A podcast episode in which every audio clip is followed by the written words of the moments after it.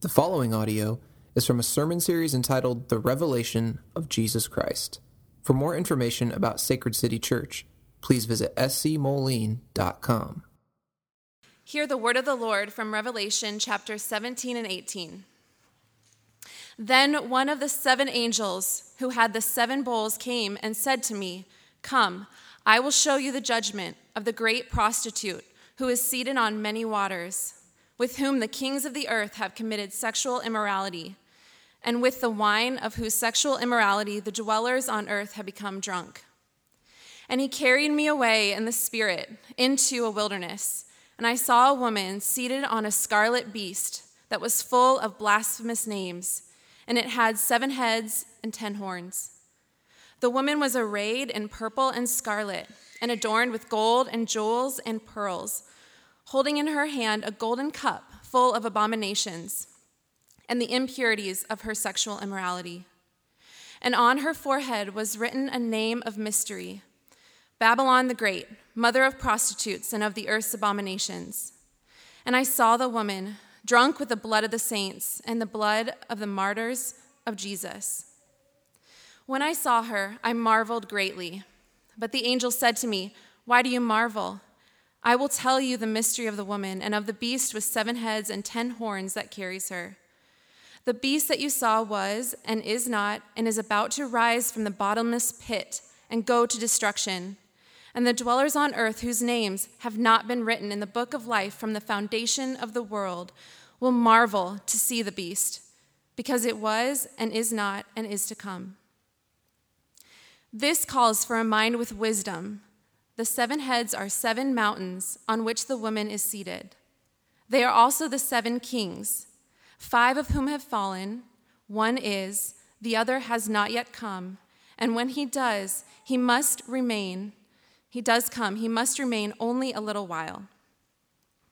As for the beast that was and is not, it is an eighth, but it belongs to the seven, and it goes to destruction. And the ten horns that you saw are ten kings who have not yet received royal power, but they are to receive authority as kings for one hour, together with the beast. These are of one mind, and they hand over their power and authority to the beast. They will make war on the Lamb, and the Lamb will conquer them, for he is the Lord of lords and King of kings, and those with him are called and chosen and faithful. And the angel said to me, The waters that you saw, where the prostitute is seated, are peoples and multitudes and nations and languages. And the ten horns that you saw, they and the beast will hate the prostitute. They will make her desolate and naked, and devour her flesh, and burn her up with fire. For God has put into their hearts to carry out his purpose by being of one mind and handing over their royal power to the beast until the words of God are fulfilled. And the woman that you saw is the great city that has dominion over the kings of the earth. After this, I saw another angel coming down from heaven, having great authority, and the earth was made bright with his glory. And he called out with a mighty voice Fallen, fallen is Babylon the Great she has become a dwelling place for demons, a haunt for every unclean spirit, a haunt for every unclean bird, a haunt for every unclean and detestable beast. For all nations have drunk the wine of the passion of her sexual immorality, and the kings of the earth have committed immorality with her. And the merchants of the earth have grown rich from the power of her luxurious living. Then I heard another voice from heaven saying, Come out of her, my people, lest you take part in her sins, lest you share in her plagues, for her sins are heaped high as heaven, and God has remembered her iniquities. Pay her back as she herself has paid back others, and repay her double for her deeds. Mix a double portion for her in the cup she mixed as she glorified herself and lived in luxury. So give her a like measure of torment and mourning, since in her heart she says, I sit as a queen, I am no widow, and mourning I shall never see. For this reason, her plagues will come in a single day death and mourning and famine, and she will be burned up with fire. For mighty is the Lord God who has judged her. And the kings of the earth who committed sexual immorality and lived in luxury with her will weep and wail over her when they see the smoke of her burning. They will stand far off in fear of her torment and say, Alas, alas, you great city you mighty city, Babylon, for in a single hour your judgment has come. And the merchants of the earth weep and mourn for her, since no one buys their cargo anymore cargo of gold, silver, jewels, pearls, fine linen, purple cloth, silk, scarlet cloth, all kinds of scented wood, all kinds of articles of ivory, all kinds of articles of costly wood, bronze, iron, and marble cinnamon, spice, incense, myrrh, frankincense, wine, oil, fine flour, wheat, cattle and sheep, horses and chariots and slaves, that is, human souls. The fruit for which your soul longed has gone from you, and all your delicacies and your splendors are lost to you, never to be found again. The merchants of these wares, who gained wealth from her, will stand far off in fear of her torment, weeping and mourning aloud. Alas, alas, for the great city that was clothed in fine linen, in purple and scarlet, adorned with gold, with jewels, and with pearls, for in a single hour all this wealth has been laid waste. And all shipmasters and seafaring men, sailors, and those and all whose trade is on the sea, stood far off and cried out as they saw the smoke of her burning. What city was like that great city? And they threw dust on their heads as they wept and mourned, crying out, Alas, alas, for the great city where all who had ships at sea grew rich by her wealth. For in a single hour she has been laid waste. Rejoice over her, O heaven, and you saints and apostles and prophets for God has given judgment for you against her. Then a mighty angel took up a stone like a great millstone and threw it into the sea, saying, So will Babylon, the great city, be thrown down with violence and will be found no more. And the sound of harpists and musicians, of flute players and trumpeters will be heard in you no more. And a craftsman of any craft will be found in you no more and the sound of the mill will be heard in you no more, and the light of a lamp will shine in you no more, and the voice of a bridegroom and bride will be heard in you no more. For your merchants were the great ones of the earth, and all nations were deceived by your sorcery. And in her was found the blood of prophets and of saints and of all who have been slain on the earth. This is the word of the Lord. The World Wide Web, you might, might have heard of it, uh, is a huge component to launching us in the era of technology, uh, of techno- technological advancement. It's, it's allowed for quite a unique phenomenon where the world, in a sense, has gotten smaller. There's more of the world right at our fingertips. We know more about different things than we have ever known before, and things like Wikipedia and Facebook and Twitter make it easy to access those bits of information. It circulates so fast and it comes from a variety of sources. Now, I'll leave it to you to decide if that's a good or a bad thing, but one of the things that happened as the, the technological era circulates more and more information, there is one drawback that I can think of, and that is the free flowing information uh, and the circulation of conspiracy theories. Most of you know what a conspiracy theory is. Um, conspiracy theories explain events by suggesting some sort of sinister underworking, something that, that is more, more than meets the eye, something going on underneath um, that, that's leading towards something that maybe you would not have expected.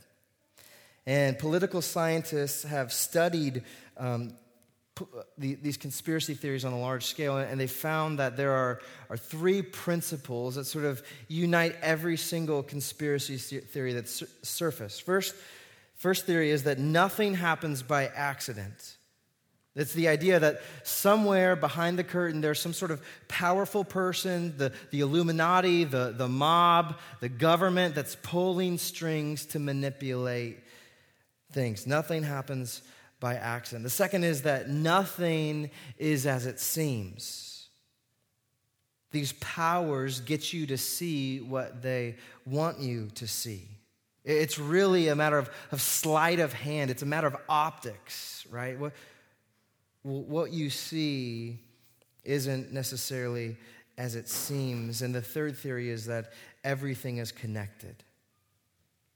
That everything happens because it's part of something bigger. There's a bigger picture here that you can't see yet. Now, there's been a broad spectrum of conspiracy theories. Some are silly and harmless, right? Like the, like the ones about uh, the world governments conspiring uh, to, to plant fossils because dinosaurs aren't real. Like that, people think that. There's, there's some theories that might seem a little bit more plausible. They're more prominent, but still only embraced by a, a minority of people, whether that be the flat earth theory, that the, the word, world isn't actually a sphere, but it's flat, or, or even go back to 1969 and did we actually land on the moon or not? And then there are some conspiracies that are downright harmful and fear provoking. Things like the Sandy Hook Elementary School, that it was all fabricated, or 9 11 was the government's doing. Those are, fear mongering tactics. And honestly, I have no desire to debate these things. Um, that's not my intention to, to bring those things up. And, and I found that people who are usually bought into conspiracy theories uh, are pretty cemented in what they think about those things and typically make better evangelists for conspiracy theories than Christians are of the gospel. They seem to consume their whole life and be all about them. And while these conspiracy theorists evangelize away, the vast majority of people discard or, or dismiss what they have to say. And it seems to be for a variety of reasons. Perhaps it's unreliable sources. It's no secret that we live in an era of polarizing and biased media. And so these sources of these conspiracy theories don't necessarily seem to be very trustworthy, or they come from a spazzy and eccentric personality who's just constantly freaking out about something. Another reason why they might dismiss him is because these conspiracy theories seem so bizarre and outlandish. Like, they can detect the fear mongering or even the overextending of reason. It just seems completely implausible. I think finally, there's, there's a third reason that people tend to push away from conspiracy theories is the feeling of being helpless. You, you hear about these things that could possibly be going on and you think okay even even if that is true what could be done about it if there really are superpowers pulling strings what could we do to change this and so we kind of just well i, I have no control over the situation i'm just not going to give a lot of thought to it now, I bring all this up. I'm not trying to introduce you to some wacky conspiracy theory. Today, though, our passage exposes us to the most prolific and ongoing conspiracy theory that you cannot afford to overlook. And actually, to label it as a conspiracy theory isn't actually accurate because this is not a theory, it's a, a, reality. This is coming from a reliable source, and there's a heap of evidence pointing to this reality. There are centuries and centuries worth of evidence, and it's still accumulating that this is true. And this reliable source that we get it from is none other than God. It's coming from Jesus. This is the revelation of Jesus Christ, and Jesus Christ is the truth. There's no one more truthful than Jesus. He's in touch with reality. There's no one more trustworthy than him. And so we, we can say, okay, it's coming from a credible source. And what Jesus is trying to do is to open up our eyes to this mystery that's going on. He wants us to understand the sinister underworkings of the world that oftentimes we just overlook. And instead of feeling helpless or like we can't do anything, Jesus wants to wake us up. He wants us to be a woke church, people who live in a way that intentionally sabotages, sabotages this destructive conspiracy reality. And so he gives us these two chapters, Revelation 17 and 18 to open up our eyes to this. And, and today I'm going to do something a little bit different. Usually I go verse by verse through the entire passage, but as you saw, there's a lot of stuff to cover and it's pretty repetitive. And so, what I'd like to do today, if you'd trust me, I'd like to distill this down for us in sort of a compact little sermon, I guess. What we've been seeing up to this point in the book of Revelation is how God is explaining how he will save his people and punish evil in order to deliver on every single promise that he's ever made. Jesus is setting up an unrivaled kingdom, a kingdom where there is no Satan, there is no evil, there's no demonic forces, where the redeemed people of God will be with him forever in paradise. Now, last week, if you were with us, we, what we saw were the final stages or, or the final unleashing of God's wrath and judgment on sin and evil in the world in the seven bowls. We saw those poured out. And in chapter 17, it's kind of unique because this, this angel appears to John, who is documenting all of these visions that God is giving him. And this angel shows, shows up and warps the narrative timeline to show, what, show John what had happened while God was issuing these judgments. Now, this is one of the places where this passage gets confusing because there, there's theoretically a little bit of time travel that's happening here. There, there in the future as God is showing John this revelation. And now this angel is taking John back in time, but not far enough back in time where they're in the present, but still in the future. And you would think, like, how can an angel do this? Listen, this is not a problem for God. God is not limited to the confines of time like we are. We, we can only go forward, right? Nobody's going to Target to buy a calendar from 2015. There's no, no way to go back and do it over again. We only move forward, but God is different than us. We say God is omnipresent. He's present in every place. Now, when we think of that, when we think God of being omnipresent, we typically think geographically present. That God is present here in this church at this moment, and He's present in all the churches that are preaching the gospel uh, throughout the city. God's everywhere at every time, but that also applies in the domain of time. Revelation has been hinting at this ability of God that He is outside of time, says that He is the God who was and is and is to come. It's showing all three tenses of time at once. And so we can see that God is equally present in the past and the future as he is in this very moment of time which we occupy.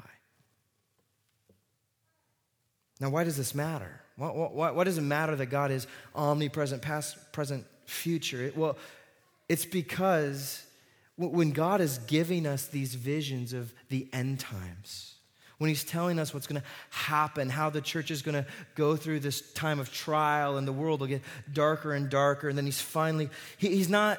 He's not speaking about it in theory, like, like it's a prediction of this might happen. God's telling us these things because they are actually going to happen. To God, this is an absolute reality because He's already there in that moment of time.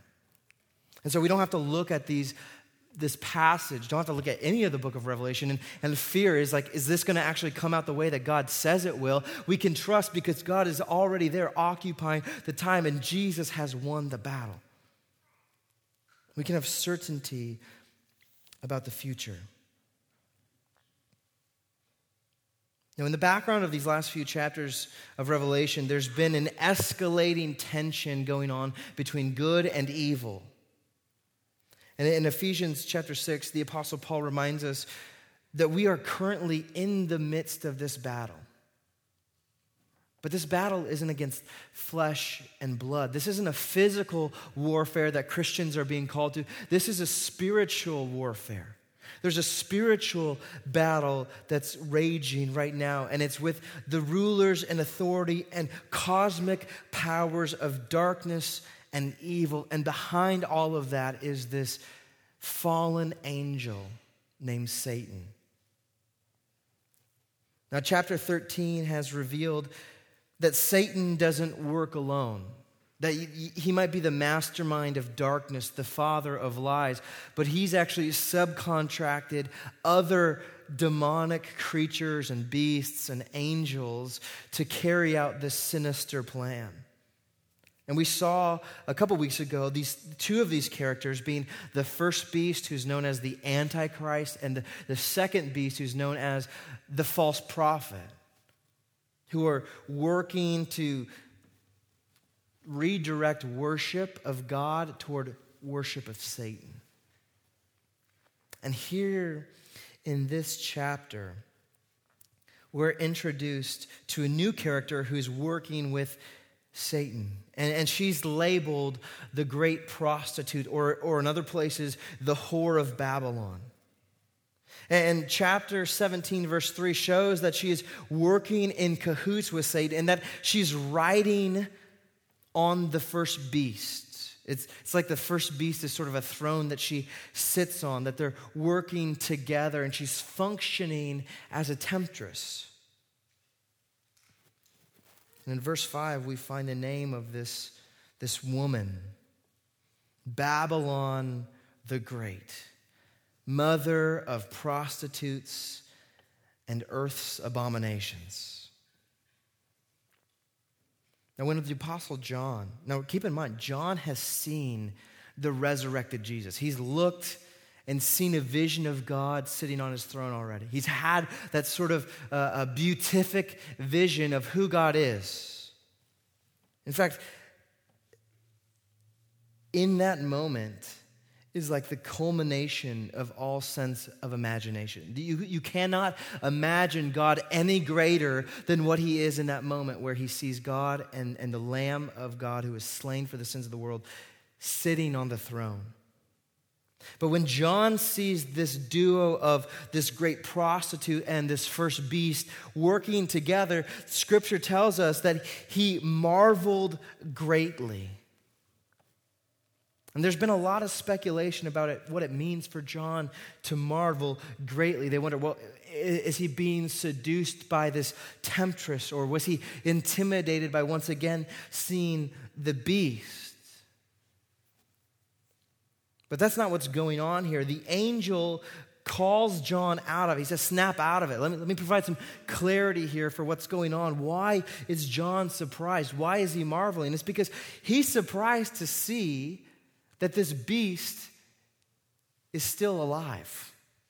Remember, he's, he's been time transferred back. He, the seventh bull of wrath, he saw God's judgment issued fully and completely, that all evil had been wiped out and dealt with. But then for some reason, he sees this beast and he's wondering, what's going on here? Did God's judgment on evil not work? Is evil more resilient than God anticipated? No, that, that's, that's not at all the case. The angel said to him in verse 7 But the angel said to me, Why do you marvel? I will tell you the mystery of the woman and of the beast with seven heads and ten horns that carries her. This is where it gets confusing a little bit. The beast that you saw was and is not and is about to rise up from the bottomless pit. Okay, so this time thing here is really confusing. But what the angel is showing John here, that with his time warp that, that he's been sort of invited into, that this, this vision that he sees is, is before the final judgment that we saw back in chapter 16. And so John is just shocked to see this beast, that it still exists. And while John is shocked to see the beast, other people are having a completely different response to this prostitute and the beast, where, where they too are marveling, but they're not marveling because they're shocked. They're marveling because they've been seduced. This, this woman has lured people with the appearance of beauty. You see this in how she's described in the first few verses, where she's arrayed in clothing of purple and scarlet that she's adorned with gold and jewels and pearls. There's something about her that's intoxicating. There's something about her appearance that's very attractive, and so they're intoxicated by her and what she has to offer. They're captivated. And the way that the scripture talks about it, it, it, it presents it in, in sexual terms. But what she has going on is way more than just sex appeal. She has the ability to exploit the common desires of humanity. Now, just let's, let's step out of this text for a second. Let me, let me say that if we were to survey the city, if we were to ask the city, what do you really want out of life? I bet there would be a lot of similar answers. Think, think about it yourself. If you're, what do I really want from life? Don't be too hyper spiritual about it. Like, what, what are the things that you desire right now? I bet most of you are thinking something along the lines of, man, I, I just want to be happy. I just want to enjoy life. I want to be comfortable. I don't want to have to think about money and the stresses of, of life. I want to be wealthy and, and prosperous. I, I want to be in good health. I want to enjoy the body that I have. Now, I think these are common desires here. And the desire for these things actually exposes our lack of them, right? If you're wealthy, or theoretically, if you're wealthy, you, you don't necessarily want more money because you're sort of satisfied. If you're feeling healthy, you're not necessarily completely desirous of, uh, uh of health. It's when you're sick or when you're poor when you really long for those things. So, what, this, what these desires show us is that we are actually lacking in some sense. And maybe you have those things, but even then, there's this, this frailty or vulnerability that these things have, of having this status, that, that they could be here today, you could be wealthy today, and then your wealth is gone tomorrow. Healthy today, and it's gone tomorrow. Now, these aren't bad desires, not at all. These are common desires that are shared across humanity.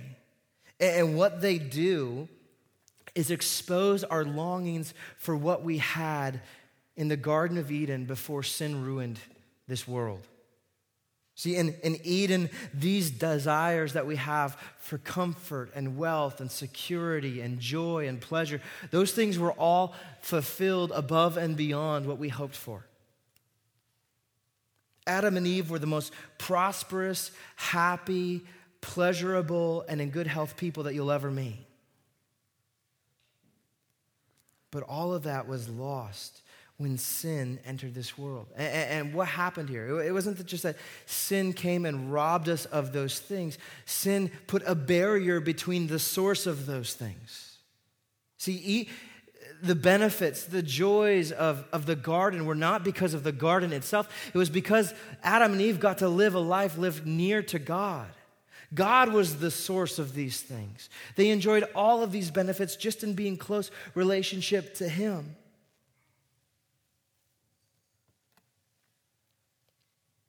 And so we see that fulfillment of these desires isn't necessarily wrapped up in a geographical location, it's wrapped up in relationship to God. Now, here's the great conspiracy that maybe you've been waiting for me to define. As this prostitute conspires with Satan, what she is doing is promising to deliver on these desires that we all have. She can give it to us without needing to be in relationship with God. That, that's, that's her conspiracy reality. She's saying that I can give you what you want. I can make you comfortable and wealthy and prosperous and healthy. You don't need to go to God for these things. You can find it in me. We can create our own utopia. We can create our own version of Eden, but we can do it without God. Now, when you think about it, the, the reason why she's called Babylon is because she's being connected to a city that we're introduced to in Genesis chapter 11, the, the, city of, of Babel. You, you, might know this story. Uh, this was a point in human history where, where all people were together, they shared the same language, they could cooperate very well, but they were still following the Garden of Eden. And, and these people started working together to build a tower. Now you think, well, what's so harmless about a tower, right? They're just trying to build some sort of city infrastructure. But their motives in doing this were twisted, they were sinful motives. The town motto was We don't need God, we can make a name for ourselves. We don't need God to find comfort, we can create that in the systems of a city. We don't need God, we can create hospitals and doctors.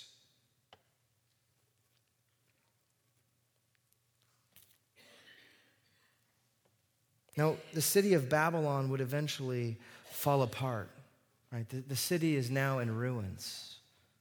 But listen, the spirit of that city lives on today in the spirit of this prostitute, and she manifests herself in every single city across the globe. She propagates her God undermining conspiracy in two unique ways. She does this systemically, and she does this personally. If you take a look at, at chapter 7, verse 2, actually a little bit before that, she's, uh, the angel says to John, Come and I will show you the judgments of the great prostitute who is seated on many waters with whom the kings of the earth have committed sexual immorality, and with the wine of those whose sexual immorality the, the earth dweller, the dwellers on earth have become drunk. Now, it, later on in 17 and chapters 18, this picture is created about how this great prostitute works by creating social structures, by influencing world governments it's not just isolated in one part of the globe, it's spread abroad. Even, even there, you see it. She's on many waters. She's influencing world governments and the system of economics. She's working on a large scale.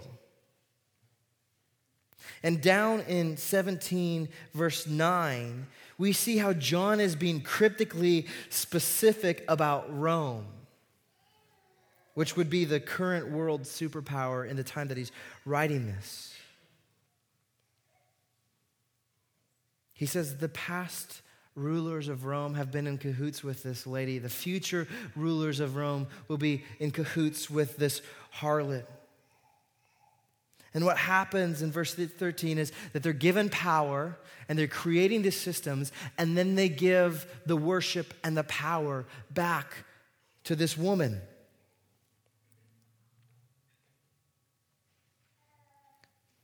But John is also telling us that Rome isn't the only world power that is under the vex of this harlot.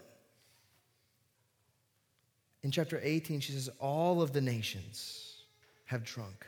All of the kings of the earth have gotten into bed with this prostitute, not just Rome. Now, what that means is that Anywhere there's a political system, anywhere humans organize themselves in some sort of societal structure, there's an opportunity for this prostitute to get in there and twist it. And I think that's especially true even here in the United States. Now, hopefully, you're not shocked by that. If you're a follower of Jesus, you, can, you get the sense that anywhere there, there is cultural norms, anywhere there is public policy that is created and it's opposed to Scripture, it's, it's opposed to God's way, Satan is at work there.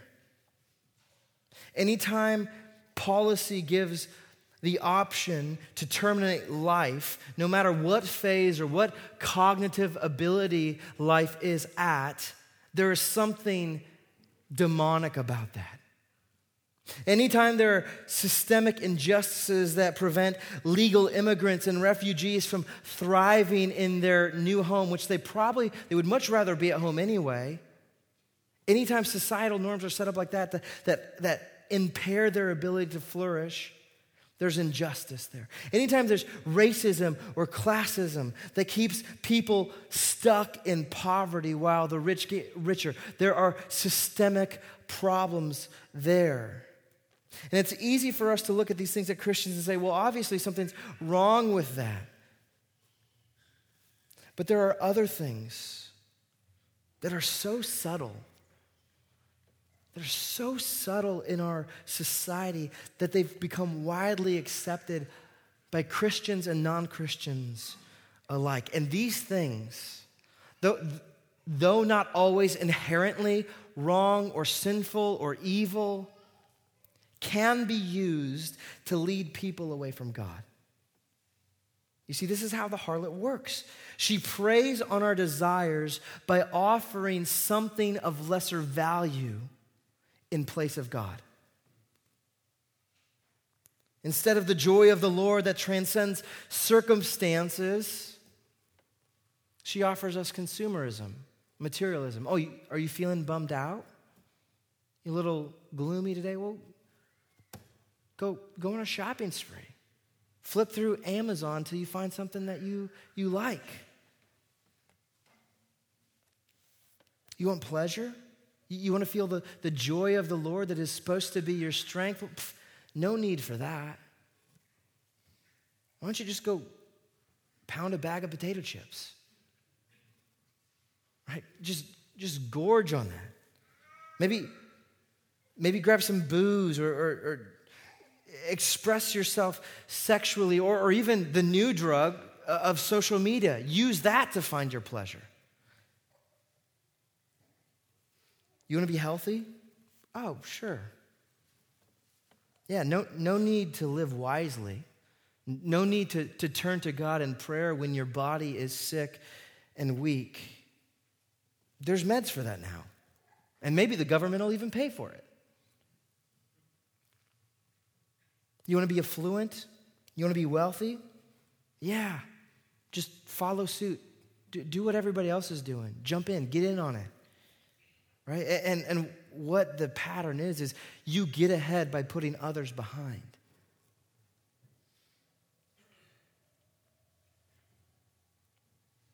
But verse 2, even though it exposes the systemic problems, it also shows that we can't just put the blame on the system, that this is happening on a personal level, that there are individuals who are complicit in being tempted by this prostitute. The, the moniker that is used is earth dwellers. It's a moniker for those who have rejected Jesus and his grace and have instead decided to get drunk on the love punch of the prostitute.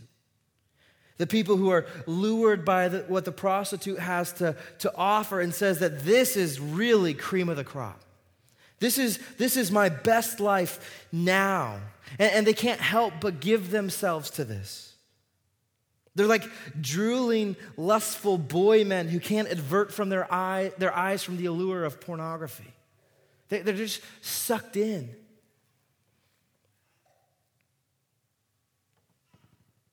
Now, this, this woman is so appealing, at least aesthetically, because chapter 18 tells us that she has glorified herself. She, she's made herself appear beautiful, appear attractive in luxury. She's boasted of her affluence. She, she's, she's said, I'll never know what it's like to suffer. I've got all the comfort that I need. She's lured kings and merchants. She's offered the, the happiness, wealth, power, and luxury from the top of society's rungs all the way to the bottom, whether it be kings or merchants. Now, all you have to do to get, to get what she's promising you is to buy in. Follow suit. Give yourself to her, and she can deliver on your deepest desires, so she says. And listen, something horrific happens when people are bought in.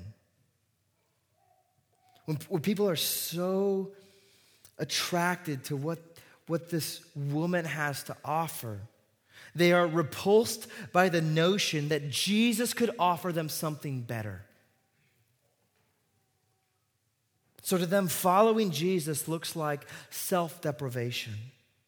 It's like Jesus is some sort of prudy, puritanical fun killer. Like, like he doesn't want to deliver on any of these desires or longings that you have.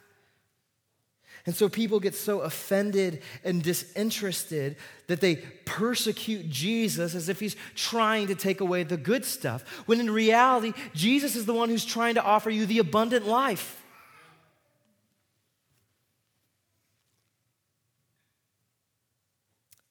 And every time people get into bed with this prostitute, they get hardened toward Jesus. They, they gain hostility toward him. Who is he to tell me how to live my life? Who is he to tell me what's good for me? And that hostility towards Jesus overflows toward his followers. There's, there's no way to get around it. The prostitute has a golden cup full of abominations and the impurities of her sexual uh, immorality. It's drunk on the blood of the saints and the blood of the martyrs of Jesus. This is not a victimless thing. She's causing widespread destruction. Now, you might be curious, I haven't touched on it yet. But, but why does John use such sexually charged language, right? I didn't know this language was allowed in church. Like, why would he paint this picture that seems so sexually charged? Now, John uses sexual immorality as a backward innuendo for the spiritual infidelity and spiritual unfaithfulness when people have rejected God. It's a motif used all throughout Scripture. You can see it in the book of Hosea and his unfaithful bride Gomer. You can see that in, in the church or God's people being an imperfect or uh, impure bride. You see that in 1 Corinthians uh, chapter 6. It's, it's an ongoing motif from Genesis to Revelation. And the reason why he uses sexual immorality, why he's, why he's talking about sex, is because sex might be the closest physical we, act we have that expresses the spiritual act of worship. Think about that. How, how do you. How do you classify what worship is? Sex gives us a picture. Sex is letting your guard down to someone else. It's being 100% vulnerable. It's giving your most intimate and entire self to somebody and saying, I trust you. That's why God intends for sex to happen within, within the confines of marriage. It's risky business. You can only do that with somebody who you've trusted someone else with your entire life. In fact, Tim Keller says sex is doing with your body what you have already done with the rest of your life. That means, in the context of marriage, it means that you're not withholding anything. You're, you're emotionally sharing yourself financially, your calendar, your home, and now the most intimate parts of your body. It's a sharing of your whole self. And worship expresses the same sentiment. It's saying to God, I'm giving you everything I have. Everything I am, I'm entrusting to you, Jesus, every facet of my life. Not, not just Sunday mornings, not just, not just a sliver of my tithe, but all of me. That's what, that's what Hebrews 12, Hebrews 12 tells us. It says to live like a living sacrifice, fully devoted to Jesus. This is our spiritual act of worship.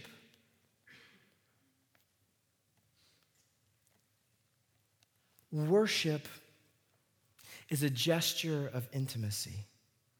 It's, it's reciprocating the love and devotion Jesus has toward his people. Now, this is why Scripture talks about the union between Jesus and the church as a marriage. And that's what we're moving toward next week in chapter 19. When we worship Jesus wholeheartedly, we practice spiritual fidelity. We're telling Jesus, I'm all in. My, my whole life is yours. And yes, this does include sexual matters. We worship Jesus by abiding within the confines that he gives us of, of sexuality, but extends far, far beyond that. Abraham Kuyper a Dutch theologian has this quote. He says, I'm going to abbreviate it, but he says that there's not one square inch in all of creation where the Lord Jesus doesn't look and say, Mine. Not one square inch. And Jesus looks at our life and says the same thing. He says, I want all of you. There's not one square inch of you that should be off limits to Him.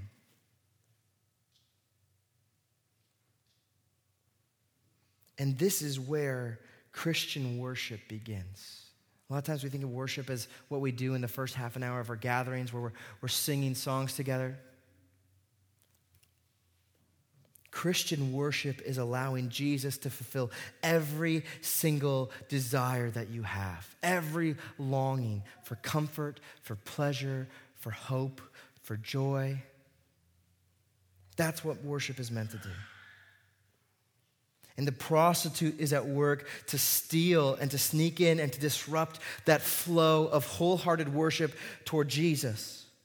She uses deceptive appearances and empty promises to lure. Again, she says, Oh, I can give you what you want. All I need in, in exchange for you is just a little sliver of you. I don't, I don't need the whole thing. Just give me a little sliver. She's like a fake worm on the end of a fishing string. None of it's real. What she's promising is, is empty. She's deceiving you. She's, she's lying about who she is and what she can deliver on. A few weeks ago, I was exposed to this story about a woman. Uh, I can't remember her name, but I'm going to call her Amanda. Amanda was a single mom. She was living out on the West Coast.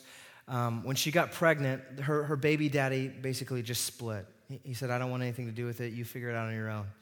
And so here Amanda is. She's eh, in her early 20s. She's got a, a baby. She's trying to navigate life, trying to work a job, keep an apartment, all of this stuff.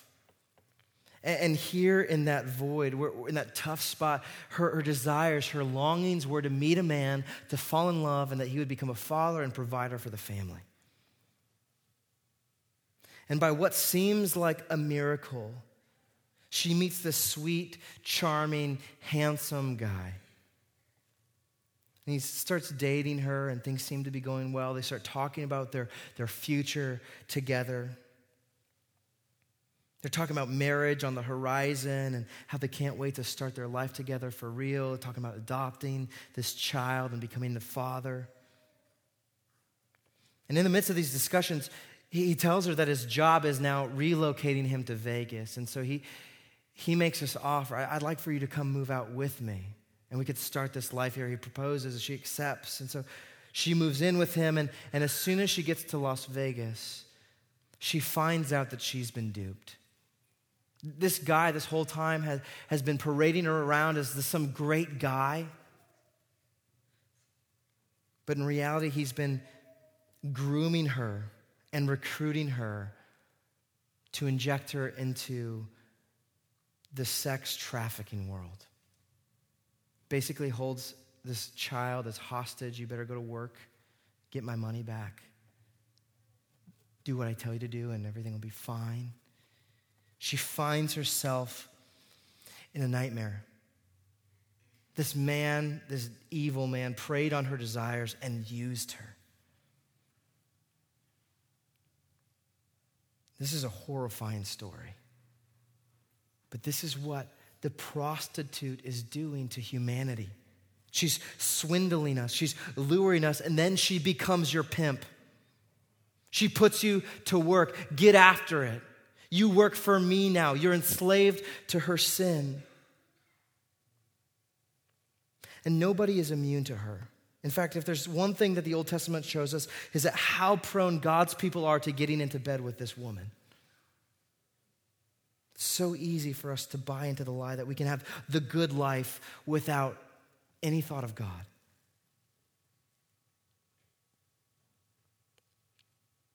But there was a man who perfectly resisted this woman's advances who looked past the caked on makeup and the fishnet stockings, who said, No, the only way to get to my heart's deepest longings is to live a life near to God. And so Jesus lived the perfect life that we were meant to live.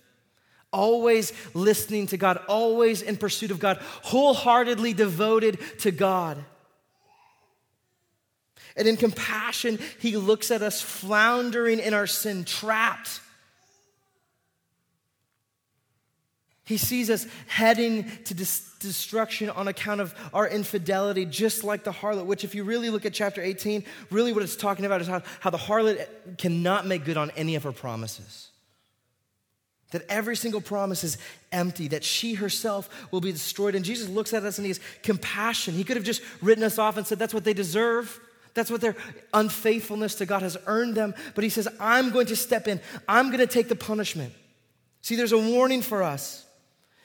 In, in, uh, Revelation 18, verse 4, he says, Then I heard another voice from heaven Come out of her, my people, lest you take part in her sin, lest you share in her plagues, for her sins are heaped high as heaven.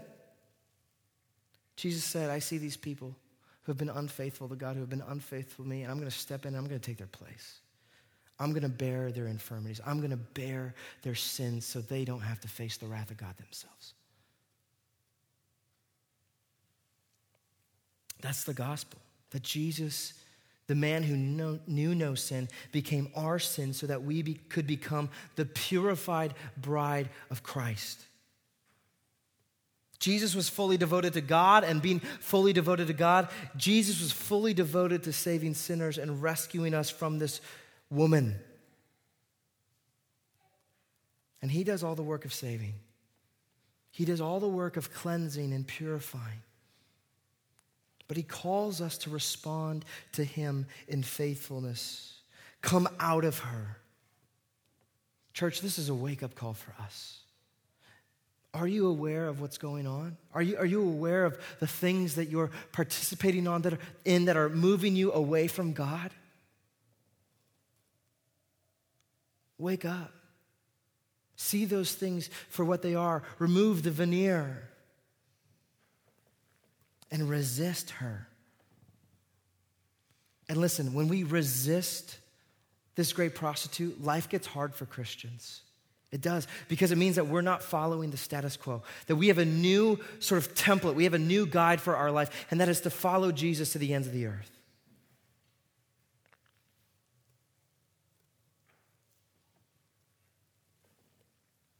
If you're sitting here and you realize you've been turning to someone else other than God to quench the thirst of your desires, I hope you realize how toxic that is. And I hope you turn to Jesus because, unlike this harlot, Jesus is the real, real deal. Every desire you have is fulfilled in Him and it satisfies you, fills your cup to the full. If you've never experienced Jesus like that before, I'd like to offer you the opportunity. Confess where you've been turning to other things to satisfy your longings. Repent of those things and turn to Christ. Say, Lord, I, I, don't, I don't know what the next step for me looks like, but man, I just want, I want to be in on the real deal. And Jesus will meet you exactly where you're at. You don't need to pretty yourself up. You don't, you don't need to try to put your life together.